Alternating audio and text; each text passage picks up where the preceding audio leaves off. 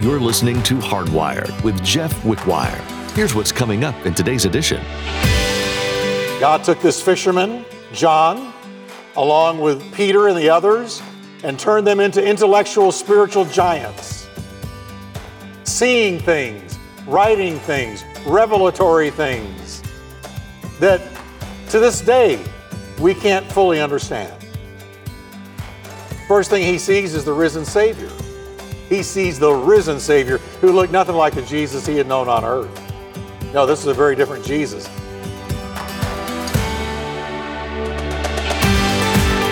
In your walk with Christ, do you know the power that you have through the cross? Do you know that when Jesus rose from the dead, it wasn't just for a cool story? In today's message, Pastor Jeff wants you to know that you have unlimited power through God's perfect grace. When you let Him into your heart, you inherited His power from defeating death. Don't take this potential for granted and make a difference in the lives of others around. Stop being stagnant and be a vessel for God's love. Well, let's join Pastor Jeff in the book of Revelation, chapter 1, as he begins his message The Loveless Church. Now, the incredible book of Revelation was delivered to the beloved disciple John. I call him beloved because remember, he even called himself in his own gospel the disciple that Jesus loved. All right? So it's to this, this man, John, Jesus chose to give this incredible revelation. Now, when he was 92 for preaching Jesus, he got banished to a little island called Patmos. Can you imagine being uprooted and moved to some desolate island uh, when you're 92? Somebody say, I can't do it at 52. Right? But 92. And for preaching Jesus, he is exiled to this island. The island was about six by 10 miles, a little bit bigger than downtown Fort Worth. That's about it. There were no trees, there was no greenery. It was an island known for just being rocks. There was nothing beautiful about it. It sure wasn't a place where you would choose to go for a vacation. The Isle of Patmos. During this time, the early church that he helped birth was going through an extremely difficult time. Incredible persecution, martyrdom happening all the time. You didn't know if you were going to have your loved ones the next day. Uh, people being killed for sharing Christ, for even identifying with Christ, families being separated, people being in prison, losing your reputation, losing your home, losing everything you held near and dear for the name of Christ. It was a very difficult time in church history.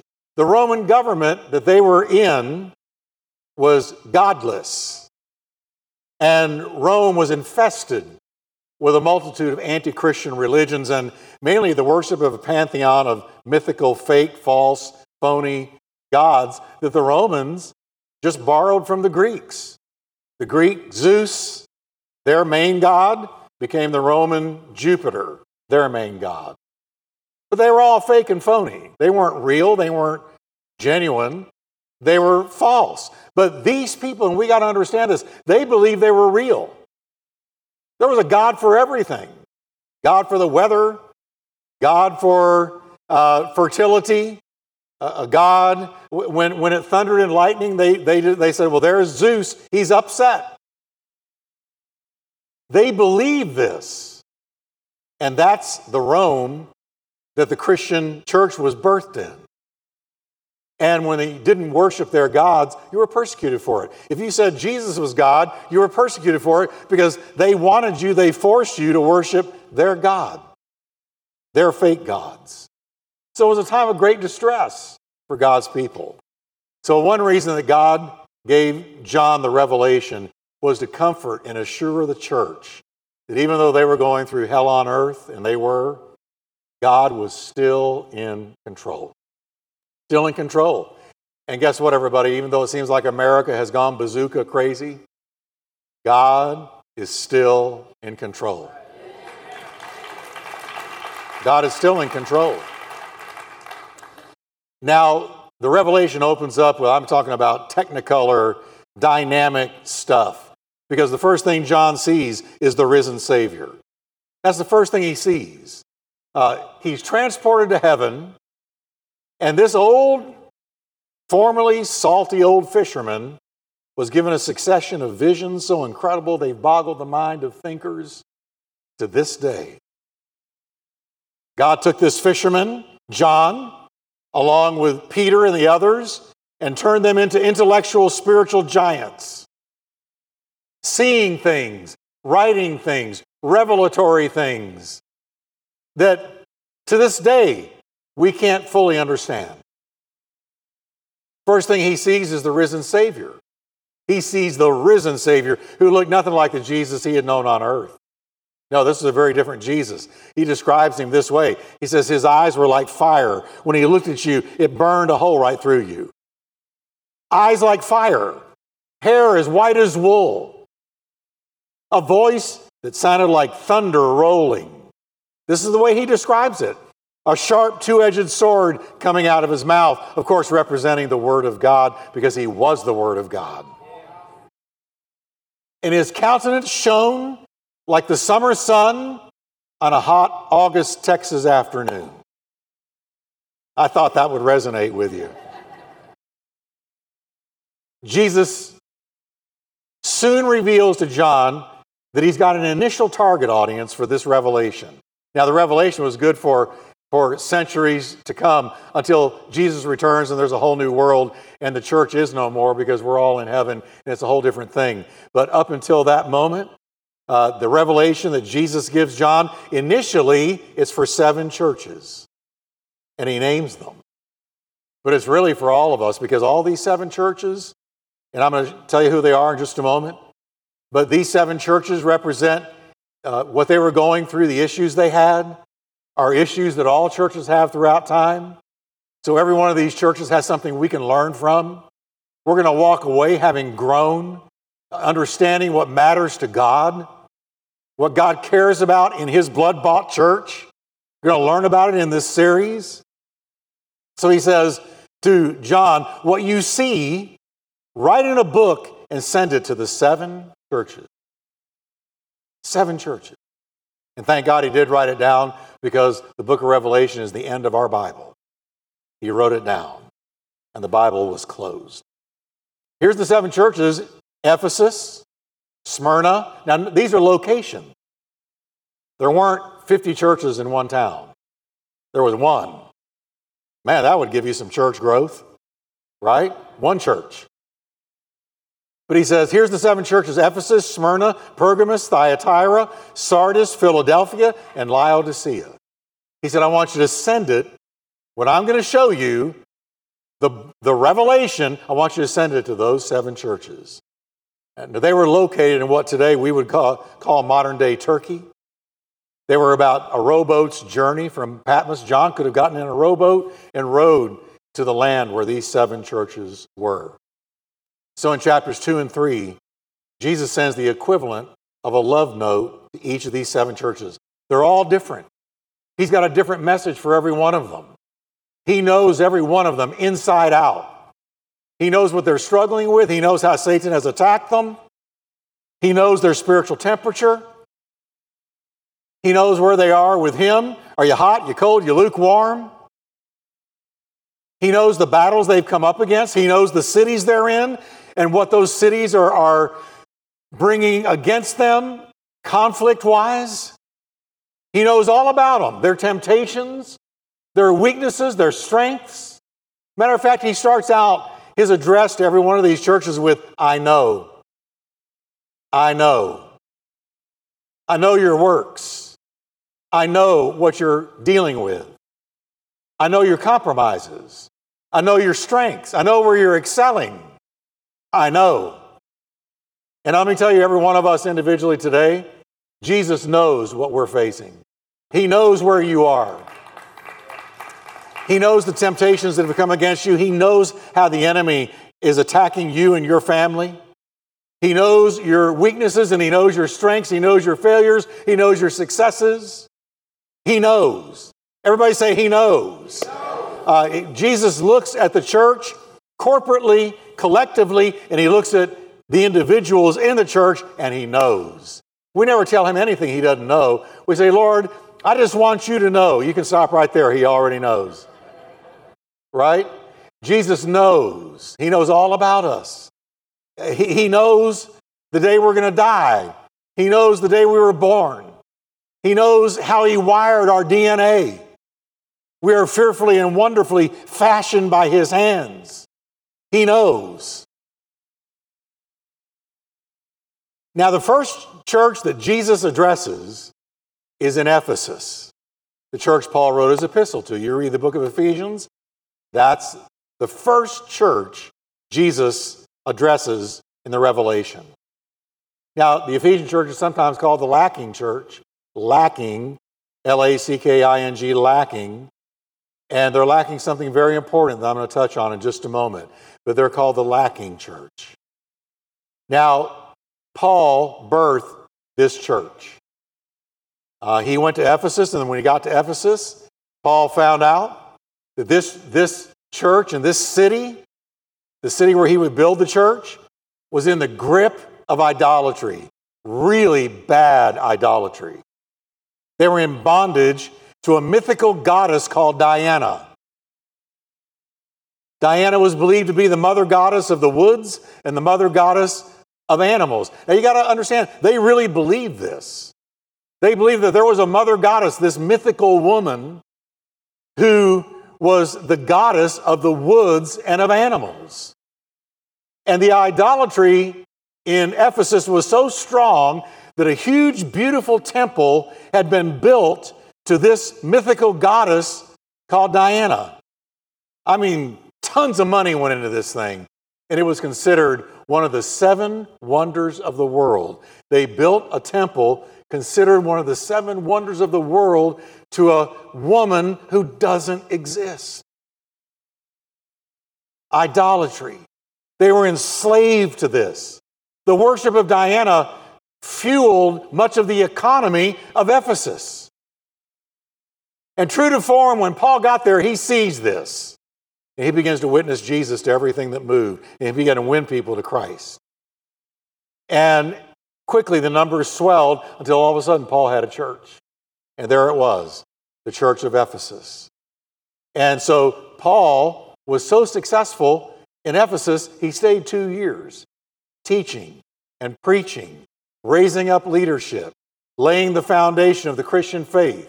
You read the book of Ephesians, it's so rich, it's so powerful. I love it. I was in it this week. I particularly love chapters four and five.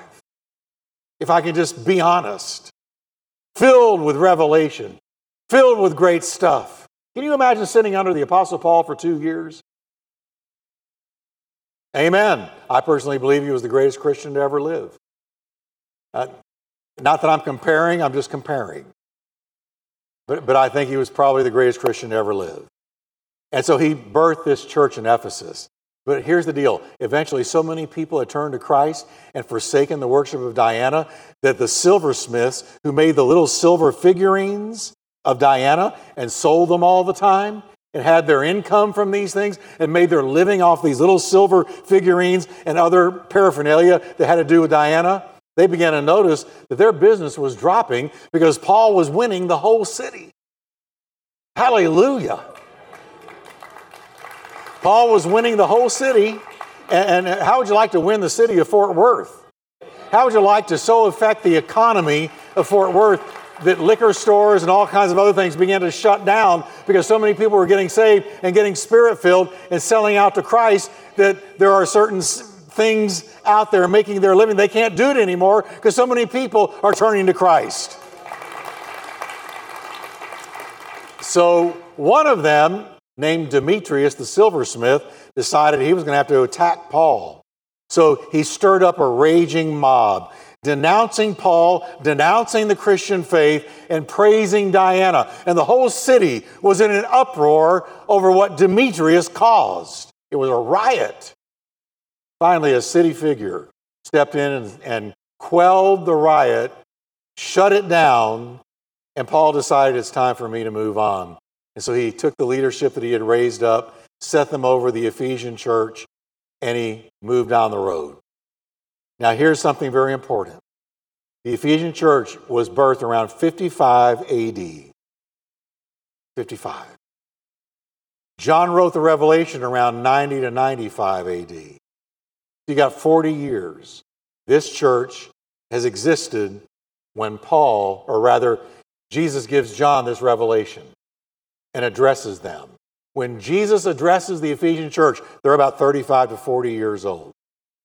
And something has happened to them that really concerned Jesus. Now, as Jesus did with five of the seven churches, he begins his address to them with positive stuff. All right? Now, keep in mind, folks, whatever Jesus ever says to any of these churches or to you and me, it's always out of love. He never does anything that's not out of love. God is love. God is love. He doesn't just love, but He loves because He is love. And so anything He does towards you and me, anything He says to us, it is out of love. And so what He says to them is out of love. He starts out in verse 2 and He says, I know all the things you do. Boy, I could preach on that. How many of you get a little nervous when I read Jesus saying, I know all the things you do. Santa Claus stole what Jesus does. We say of Santa Claus, he knows if you've been good or bad, so be good. No, no, no, no. Santa Claus stole that. Jesus knows all that you do. And he says this, and here comes the compliments. I've seen your hard work, your patient endurance. I know you don't tolerate evil people. You have examined the claims of those who say they are apostles and they are not. You have discovered they are liars. So, people that were posing as apostles and they were fake, the Ephesian church discerned them and said, You're not a real apostle. Called them liars because they were lying and they dealt with sin. Did you know the church is supposed to address sin? Did you know that? We're, how else are we going to be light if we don't stand up and say, this is sin, this is wrong, this is not right, you need to repent. So they did this. And then you have patiently suffered for me without quitting. So here's their pluses hard work, perseverance, intolerance of evil, discernment, and patient suffering without putting up the white flag and walking away and quitting. That's my kind of church. How many of you want to be this way? How many of you want to be this way? Amen. What do you love for Jesus to say? Look at you and say, "Hey, I see your hard work, perseverance, intolerance of evil. You got great discernment. You've been patient in suffering, and you haven't given up." Wouldn't you love for Him to say that about you and me and Turning Point Church? So, at first glance, it looks like they're batting a thousand, but here it comes. His next words point out a concern. Revelations 2 4. Nevertheless, when Jesus says, nevertheless, buckle your seatbelt. Nevertheless, I have this against you. You have left your first love. Nevertheless, I have one thing I've spotted. When I look down on Ephesus and I look down at the Ephesian church, I see all these positives, but I see something lacking that is huge, that really matters. Because the, the, the, primary ingredient of Christianity is not big buildings, it's not a bunch of money, it's not a bunch of stuff, possessions. It's not even theology per se, but the, the number one ingredient of Christianity is love. And, and you've left it. By this shall all men know that you're my disciples by how you get along with one another, how you compliment one another. No, by how you love one another. By this, by this one thing, all men will know. Love is the main ingredient of the Christian faith. Not religion, not rules, not regulations, not doing everything right, because they're doing everything right, but they're doing something, they've lost something, left something very crucial. You've, you've left your first love. Notice they didn't lose it, they left it. they left it. Nevertheless, I have this against you, you left your first love. New Living Translation puts it this way I have this complaint against you. You don't love me or each other as you did at first. You don't love me or each other like you did at the beginning. You've drifted from it, you've left it. You didn't lose it like you lose a set of car keys, you left it. So, can't we see here that you can do a lot of things right and still miss the main thing? The main thing is to keep the main thing the main thing. And the main thing is to love one another. What does that say about the current church world? Are we loving one another? He, he said, You've left your vertical, you've drifted from your vertical love with me, and you've drifted from your horizontal love for one another. You're doing so many things right, but you're missing the main thing. Now, what does first love even mean? You've left your first love. It means your original passion for the Lord when you got saved. Remember when you got saved? Jesus this, Jesus that, Jesus the other, witnessing to everything that moved. In church, every time the door is open, you didn't go because you should, you went because you wanted to. Right? It wasn't a duty, it was a delight. Do you remember? Come on, everybody. See, we need to let the Word of, of God search us here because Jesus gave this put this in his eternal word. Why did he focus on these seven churches and say to them what he said? If he didn't intend for it to speak to us because he knew how long it would be before he returned. So here it is the love they had toward him and toward each other, they had drifted from. The love that was first ignited in their souls when they got saved. That they had lost. You don't love me or each other like you once did. The Apostle Paul, when he wrote the book to the Ephesians, the letter to the Ephesians, he even bragged on them for their love. He says, Ever since I first heard of your strong faith in the Lord Jesus and your love for God's people everywhere, I've not stopped thanking God for you. Notice, uh, strong faith and fervent love were their early strengths. It's what they were known for. They weren't known for the big building, bunch of money, a lot of pizzazz, talent, the singing, none of that. What were they known for? What were they famous for? They were known for their love and their strong faith. So the very thing that characterized them early on, they lost. In a few decades, 35 to 40 years, they had drifted. Now remember, Jesus is never going to point something like this out, but in love. See, he wants us healthy. He wants a healthy body. He doesn't want a body with a fever. He doesn't want a body that is anemic. He wants a body that is healthy. So he says, I want to get you back to where you once were. I want to show you that you have drifted from the love that used to characterize you and showed all men that you were my disciples indeed. Now he never gives us he never gives us a problem or points something out, but he doesn't give us a solution. My Jesus is a solution Jesus.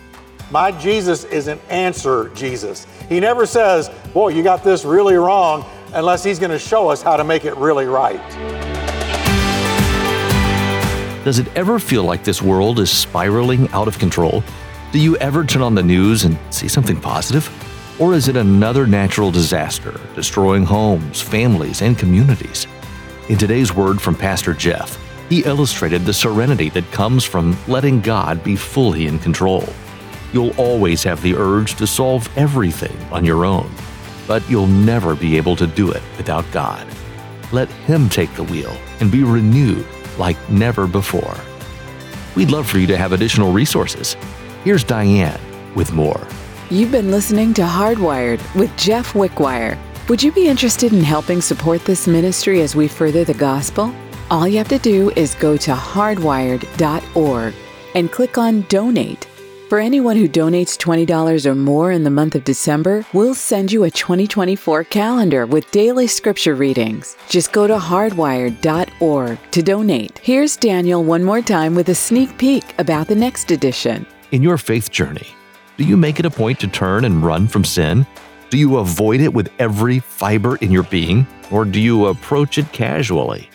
Next time on Hardwired, Pastor Jeff explains that no matter the circumstances, you need to always kick sin to the curb. When you dwell in the presence of evil, it only serves to let it spread, even if it seems like not much of a problem or something that society says is okay. You'll further and further go away from God's holiness. That's all the time we have for today. Thanks for tuning in for this edition of Hardwired with Jeff Wickwire. You can listen to more messages from this and other books of the Bible by visiting hardwired.org. Join us next time to continue our study in the book of Revelation, right here on Hardwired.